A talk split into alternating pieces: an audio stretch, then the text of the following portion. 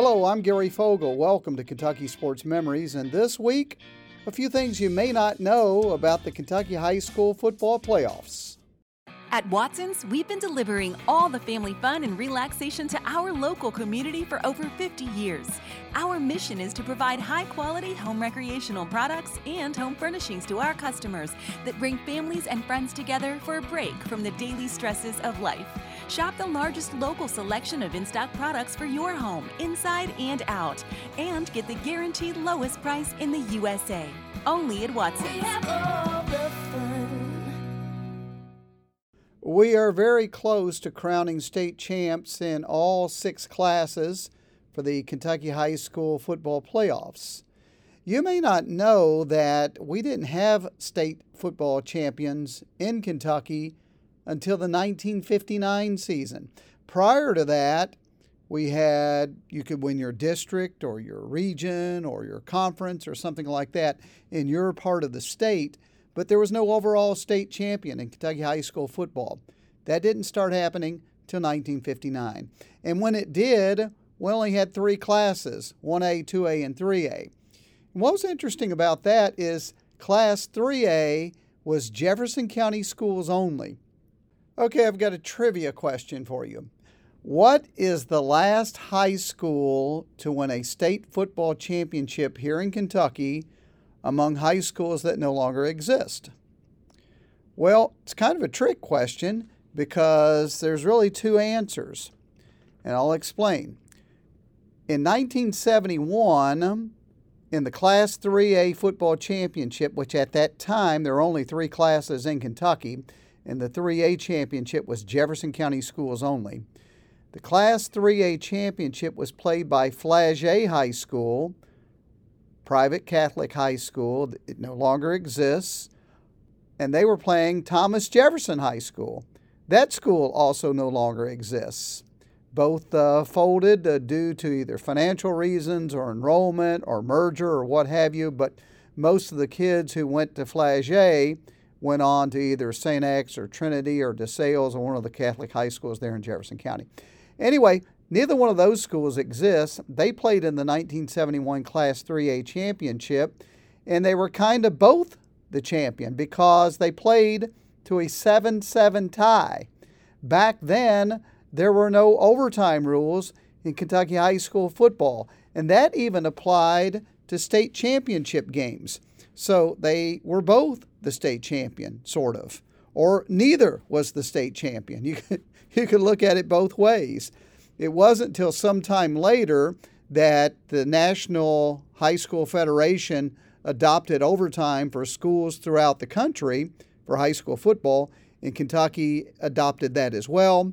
And so overtime was added for regular season and playoff games. But 1971, there was no such thing. So, anyway, you could say both of those schools are the last to win a state championship of schools that no longer exist, or you could say they don't count because neither one of them won it because they played to a tie.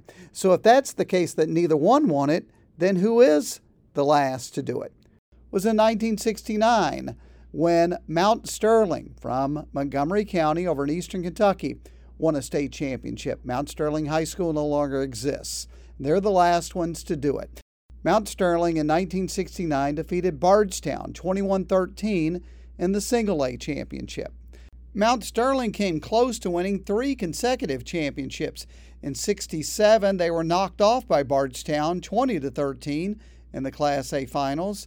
And then in 68, they had maybe their best team, but something strange happened in the playoffs on the way to winning a championship, or at least trying to win a championship that year.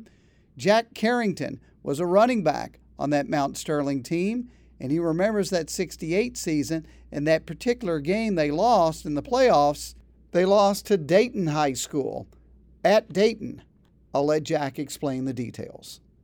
68 might have been the best team, but uh, we got sidetracked by Dayton in the water. They kind of watered the field down there. They probably won't admit that, but it, it's pretty pretty evident if you'd ever see the pictures. Well, did it rain all week? Maybe it was wet. Uh, I think we had a quarter inch of rain, but when we got there, you know, it was like pools of water everywhere. You know, we were a lot faster than they were, and uh, you know they were bigger. So he says Dayton watered the field down to neutralize Mount Sterling's speed, and that made the difference. Dayton won it 14 to 13, and they won a championship back in 1969. Class A final, they knocked off Bardstown 21 to 13. And the final touchdown they scored in that game came on a pass to Perry Colliver, who was an offensive lineman who played tackle. It was the only time they ran that play all season. Colliver talks about it.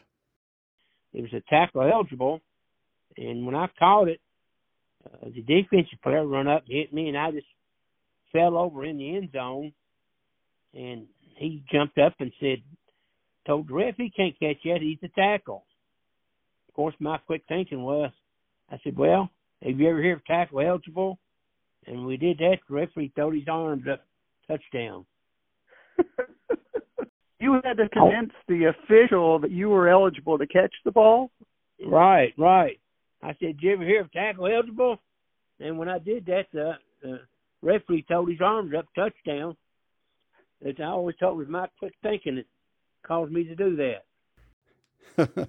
Maybe it was his quick thinking that was the difference in the outcome of that ball game. Anyway, quarterback Ed Miller remembers that play, and what he also remembers is coming out of the huddle, how excited Colliver was as they went to the line of scrimmage to run that play. It was the first time he had uh, run that play all year. And I thought he was going to give it away when he was going up to the line. He was just so excited.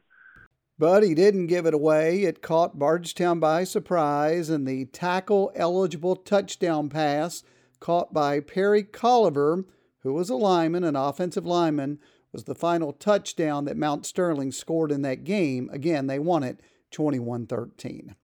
At Watson's, we've been delivering all the family fun and relaxation to our local community for over 50 years. Our mission is to provide high quality home recreational products and home furnishings to our customers that bring families and friends together for a break from the daily stresses of life.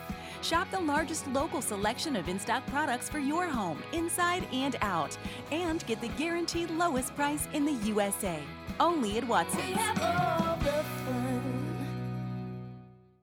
Back in late November 1969, Mount Sterling High School over in eastern Kentucky defeated Bardstown in the Single A Football State Championship game. That's significant because Mount Sterling is the last school to win a state championship in football of schools that no longer exist. Ed Miller was on that team. He was the quarterback. He threw three touchdown passes in that game. And I talked to him about the significance of winning that championship, even though it happened 54 years ago.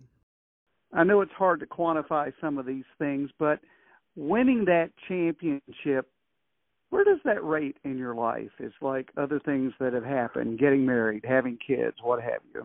Well, if you ask my kids and my wife, they would say that it's number one up there. but but uh, it was a very special moment. But it it doesn't rank anywhere close to number one in my life. Of course, your your family, uh, the grandkids, they're up there number one. But I got to say, it was extremely special. Ed Miller, the quarterback on that 1969 Mount Sterling football team, the last school to win an outright state championship here in Kentucky of schools that no longer exist. Mount Sterling High School closed after the 1975 school year.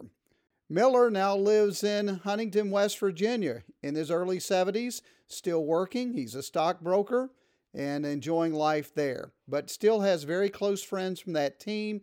He says a lot of them stay in touch. And I talked to three of them from that team, and it's interesting.